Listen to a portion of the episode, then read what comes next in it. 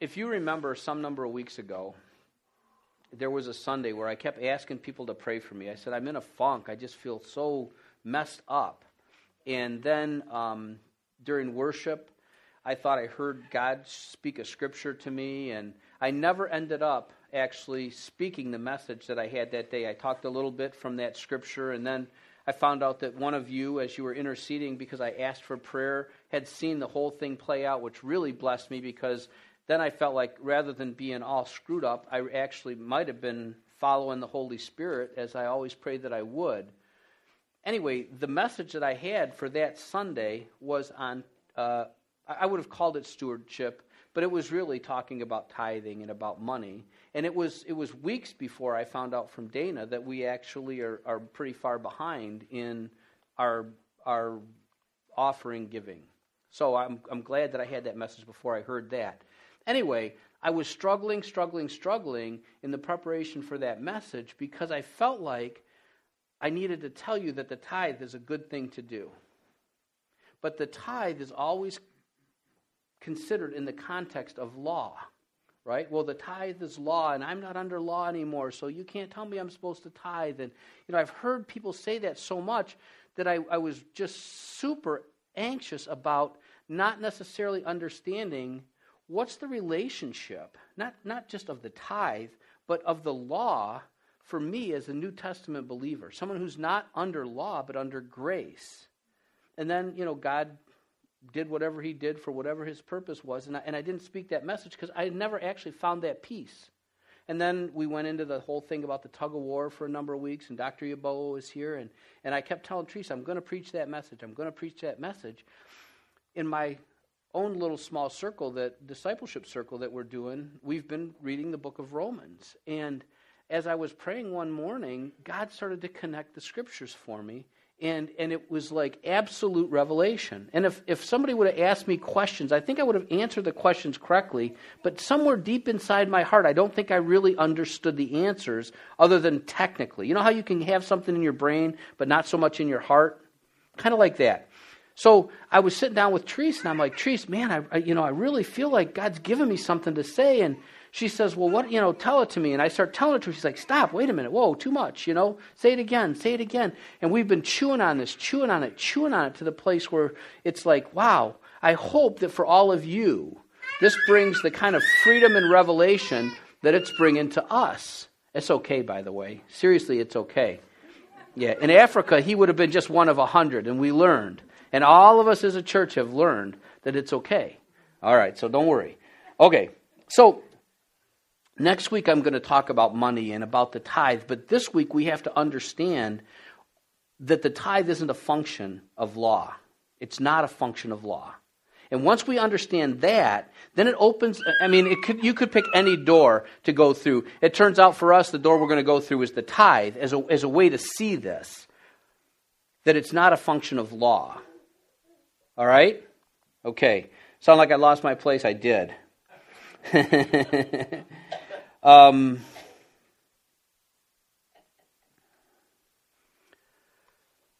I'm going to come back to this, but, but the purpose of the law was not so that God could find some way to control people better. It wasn't um, that he, he, he sat down and, and he thought, okay, I'm going to bring Moses up the mountain I need, I need to give him some instruction. What should I define as good and what should I define as bad? It wasn't like that at all. The purpose of the law was to illuminate that which was good and that which was bad. And then it had a purpose in the redemptive plan of God for all of eternity. But the, the law in its, of itself wasn't about something new. It was about something that had always, always been, and then some processes that are associated with that. The law wasn't given to define right and wrong, but to illuminate what was true, which is right and wrong. So let's start here. Romans 6, 14 through 18. For sin shall not be master over you, for you are not under law, but under grace. What then? Shall we sin because we are not under law, but under grace? May it never be. Do you not know that when you present yourselves to someone as slaves for obedience, you are slaves of the one whom you obey, either of sin resulting in death or of obedience resulting in righteousness.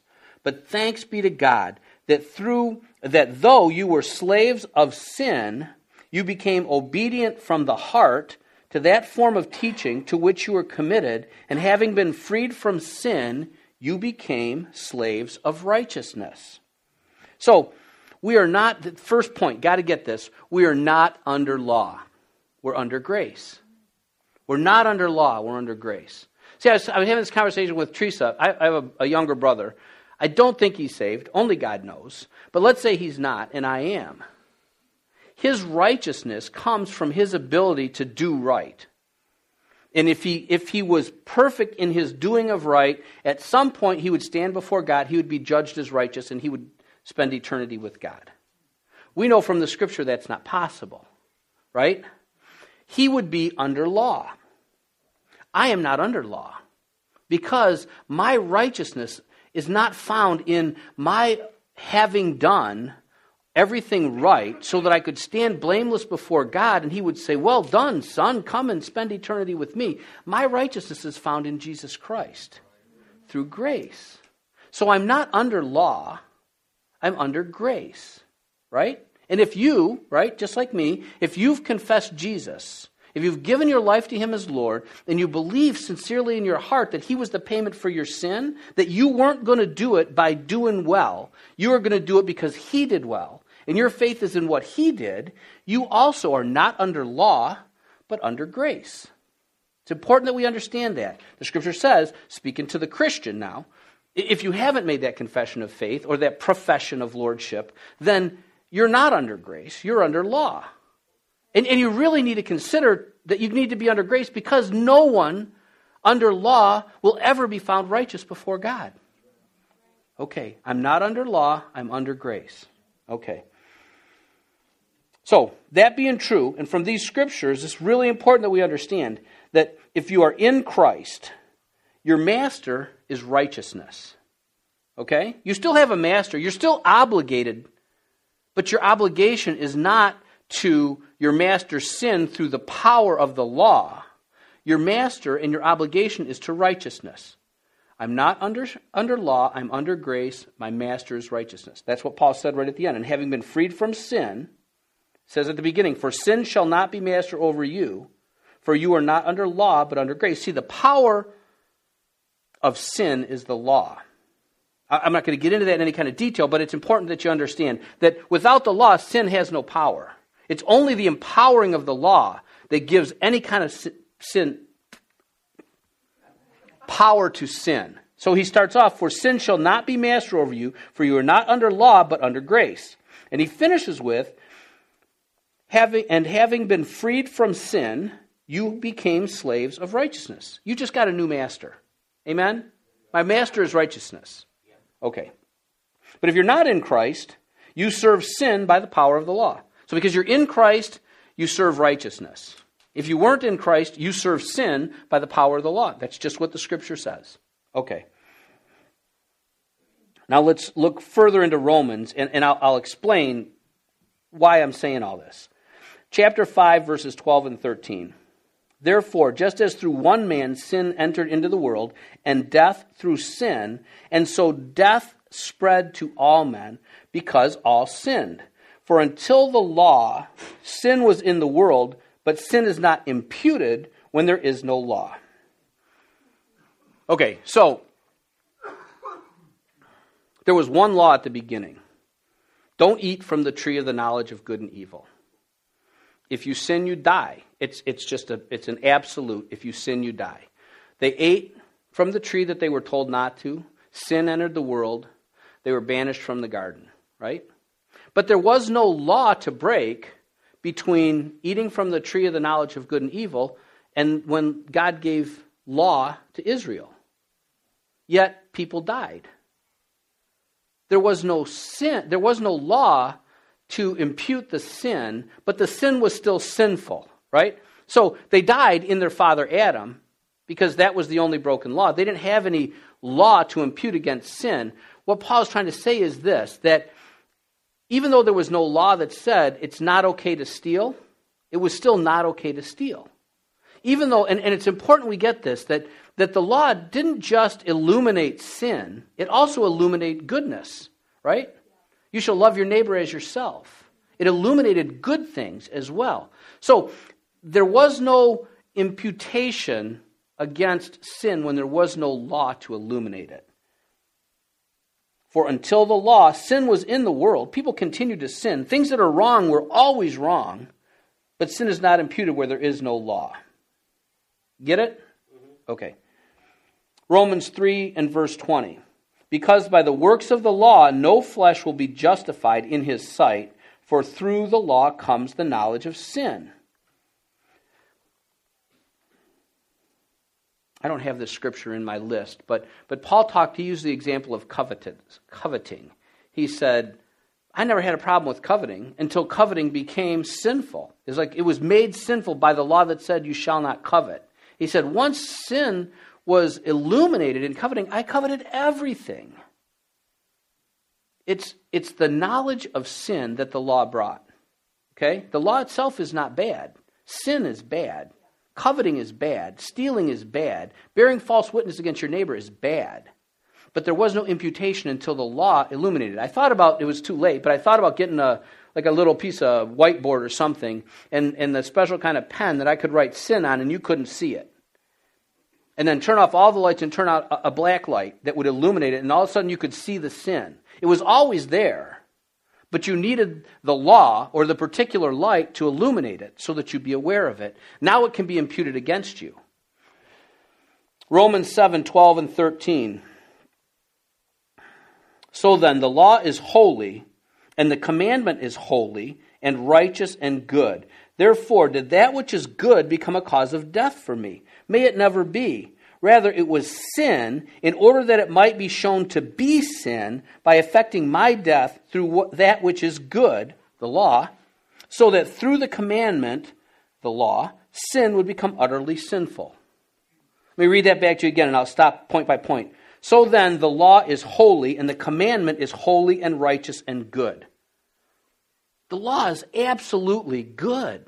It's righteous. The specific commandments are holy and they're righteous and they're good. So then he goes on to say, well, then, did that which is good, the law, become a cause of death for me?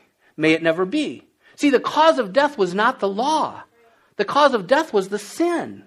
The law caused the imputation of the sin against the sinner, which in turn brought death. But the law itself is good and holy and righteous.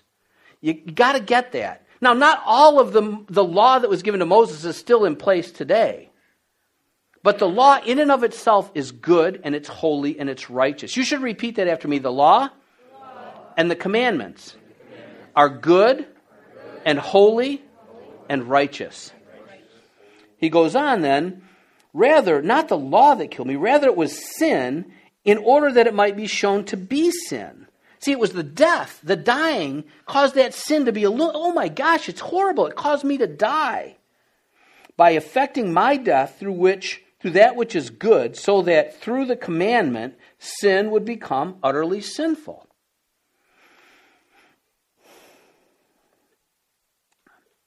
Now, this is Jesus speaking. Matthew 5, 17 through 19. And, and, and I picked the NIV instead of my New American Standard because the, the New American Standard used the word annul. And I wasn't exactly sure what the word annul meant in this context, but the NIV and some other translations use the word break. So when you hear this, that's the reason why I use the NIV here. Do not think that I have come to abolish, this is Jesus speaking. Do not think that I have come to abolish the law or the prophets. I have not come to abolish them, but to fulfill them.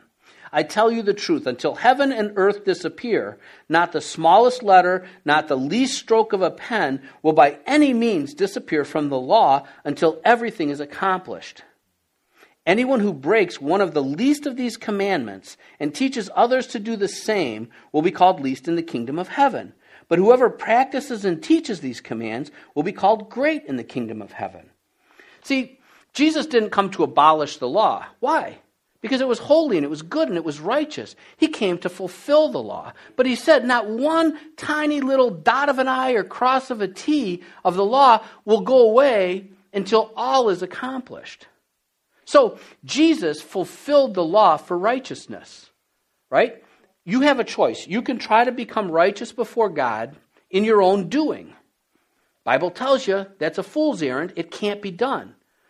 So here you are, you're Israel, and you got all these laws. It's like, okay, okay, I gotta, I gotta keep the law because I want to be righteous before God. I think I'm going to walk over there and get something to eat. Uh, wait a minute, the law says I start first with my left foot. Oh, I almost broke a law.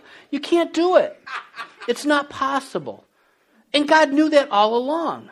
He brought the law so that you could know that sin was sinful. And then he built all these ways to deal with your sin that never cleansed you completely.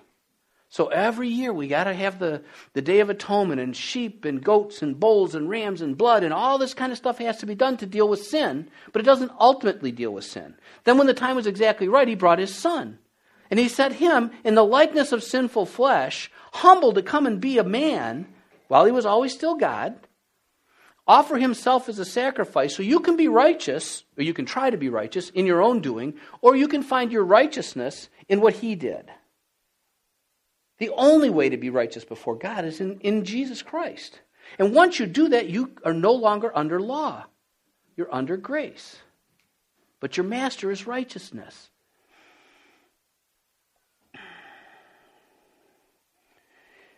You see, Jesus, when he says that he didn't come to abolish the law or the prophets, but to fulfill them, and that none of that was going to go away until everything is accomplished. See, loving your neighbor as yourself is not fully accomplished. That law has not gone away. It's still in place.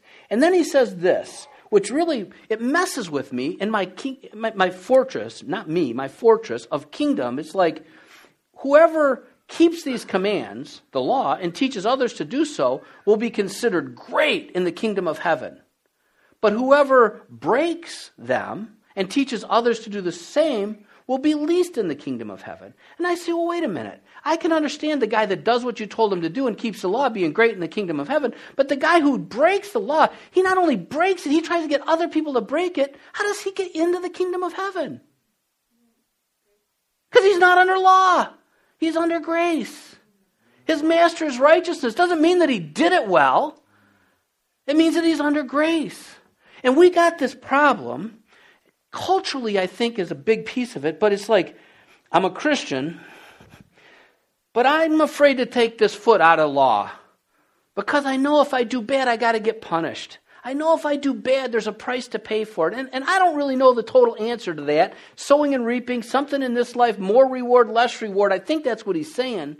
But you got to get, I got to get my foot out of the law and into grace. Because I'm never going to be perfect. Not that I can't, I think I can, but practically I'm probably never going to be perfect. And if I keep that fortress in my head and the devil's voice in my head, I messed up again. I need to die. I do if I'm under law. But I'm not under law, I'm under grace. I am righteous. I am righteous. I didn't have to do anything but believe. I'm righteous. Why? Because of what he did. Because of what he did. Sorry. because of what he did. And then the next time I goof up, there's that voice. Remember the tug of war back and forth? There's that voice trying to get me to back to death and trying to convince me that I'm under law. I'm not under law. I'm under grace. So I could do whatever I want. Let it never be. Why? Because I have a new master and his name is righteousness. I'm obligated to do right.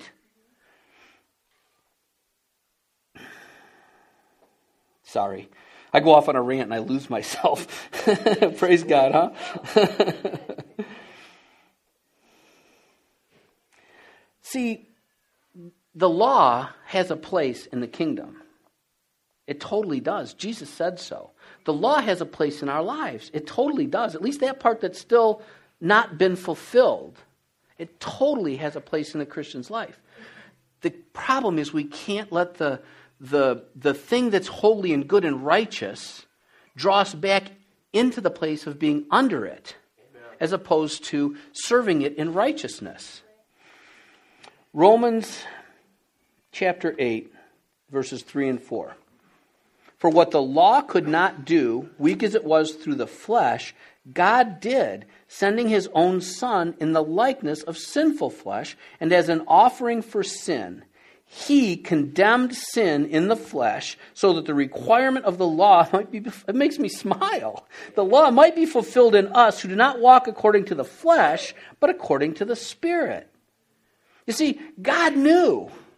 The law couldn't be successful as a path to righteousness because flesh is too weak. So he had to offer a different way. He always knew that. That's why he sent jesus Sin has always been sinful, without regard to having the law to illuminate its sinfulness. The law and the commandments are holy and righteous and good. The law was really, a little this might be just Pat speaking, so, you know, maybe you don't write doctrinal statements out of this one, but I think this is true. I, think, I feel confident two primary purposes of the law. One was to eliminate, uh, eliminate, illuminate the sinfulness of sin, and the second was to make us understand. And, and I bet you, I guarantee you, when we see how holy and sanctified God is, and we look at however many hundreds of laws there were, it was just a drop in the bucket of holiness. I mean, he didn't, he didn't need all of them. He could have made a thousand more if he wanted to. But the second key that the law brought was our rec- a, a thing that forced us to recognize that we needed a Savior, not discipline. Because no discipline is going to get us saved righteous by way of the law. So it illuminates that sin is utterly sinful and it gives us a sense that, man, if I'm trying to be right with God by doing good things, it's never going to happen. I have to have a Savior. Excuse me.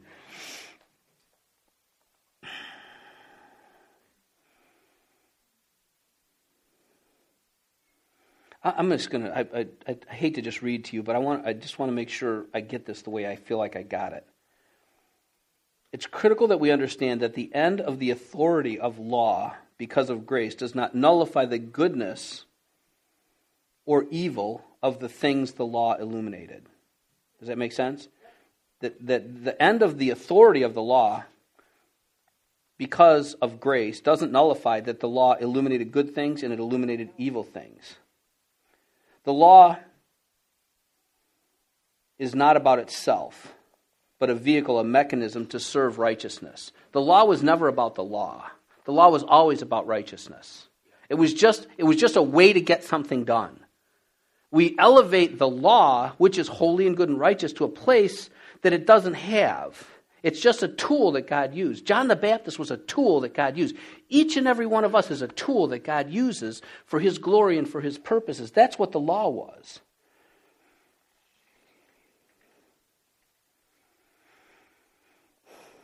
Law served to expose sin in both of its expressions as commission and omission.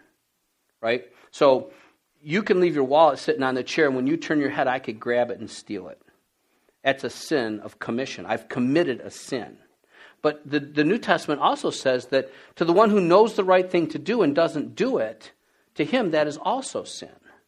So the law exposed love your neighbor as yourself. And if you, if you don't love, it's a sin of omission. If you do the things it tells you not to do, if you covet, if you bear false witness, I mean, pick one. That's a sin of commission. So the law didn't just illuminate the sin of commission, but also the sin of omission. For in Christ, we're not under the law, but under grace, with a new master whose name is righteousness. That means that our obligation is to do right. Why do we do right? Because the law says we have to? No.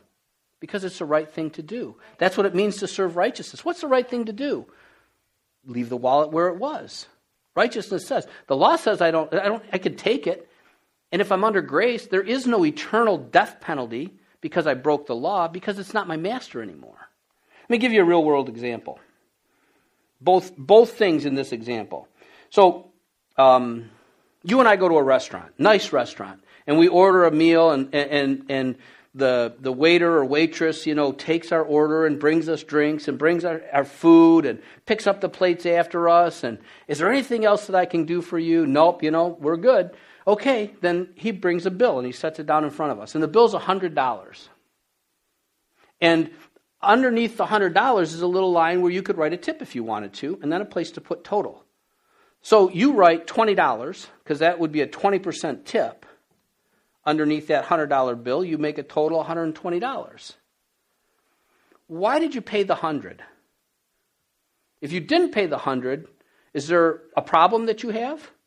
Yeah, you ate that restaurant's food. You saw the price before you ordered it. You made an agreement that if you'll present this food to me in a in an acceptable way, I'm going to pay you the price that you said. And if I don't pay that bill, I got a problem with the law.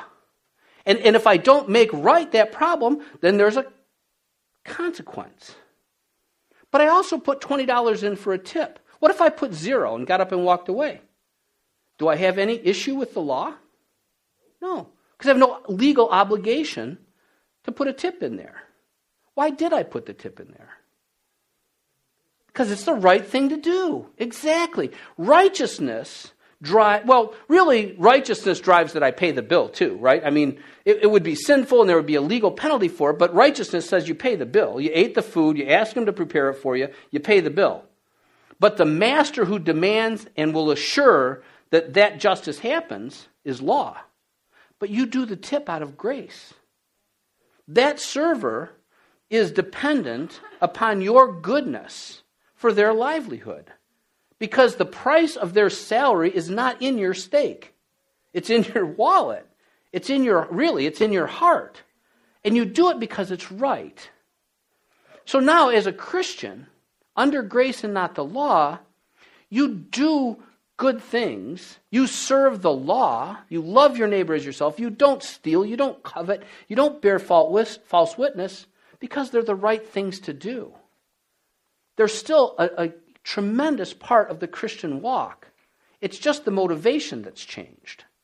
Now, the ultimate motivation is love. Because God didn't have, He had no law that said, you created them, you got to find a way to get them into heaven. He created them, He gave every opportunity, He gave them one way to demonstrate love, and that's through obedience, obeying the law that says, just all of this is yours. Name the fish, name the animals, take control and dominion over the whole thing. It's all for you, but you don't eat from this one tree. If you do, you're going to die. It's not like you didn't know. He had no obligation to send his son. It was grace that sent his son. It's faith that receives his grace unto righteousness. But the law, now next week when we talk about the tithe, it'll be my, my responsibility to explain to you the tithe in such a way that you would agree that it's right because that would be your obligation if you had any obligation at all. But the, the scripture even teaches that you don't give under compulsion, right? You give because it's right. Because you look at the circumstances, you look at the scriptures, and you say, Lord, what's the right thing to do? So, so my obligation, if I think the tithe is, is appropriate for now, is to convince you that it's right. Then you just do what's right. Amen? Okay.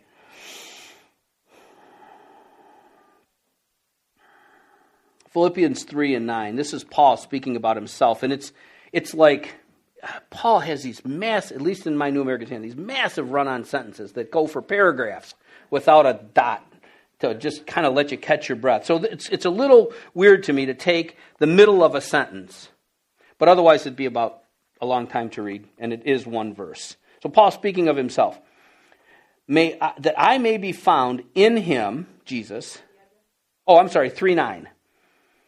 Philippians 3 9.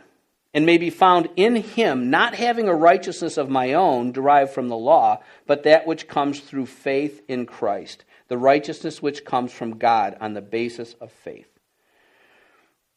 Let me just close this way.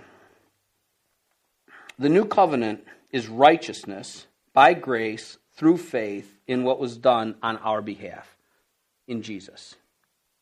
The previous covenant being righteous was based upon our ability to meet a standard defined by the law. The law was not the covenant, but a vehicle serving righteousness. In itself, the law and the commandments are righteous and holy and good. Relationship with God, whether temporal, now, in this physical earth, or eternal, has been and always will be found in righteousness. Covenant only defines the means to the end. The covenant of law defined the means unto righteousness. Keep the law. The covenant of grace by faith defines the means to righteousness. in what Jesus did and our faith in Him as Lord and Savior. So we just have to understand the place that law has.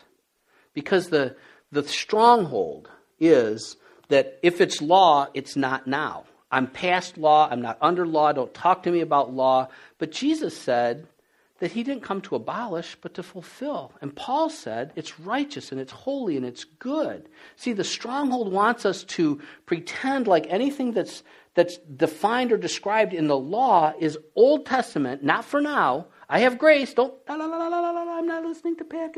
It's not like that at all. The law is excellent. Some of it's not in place anymore.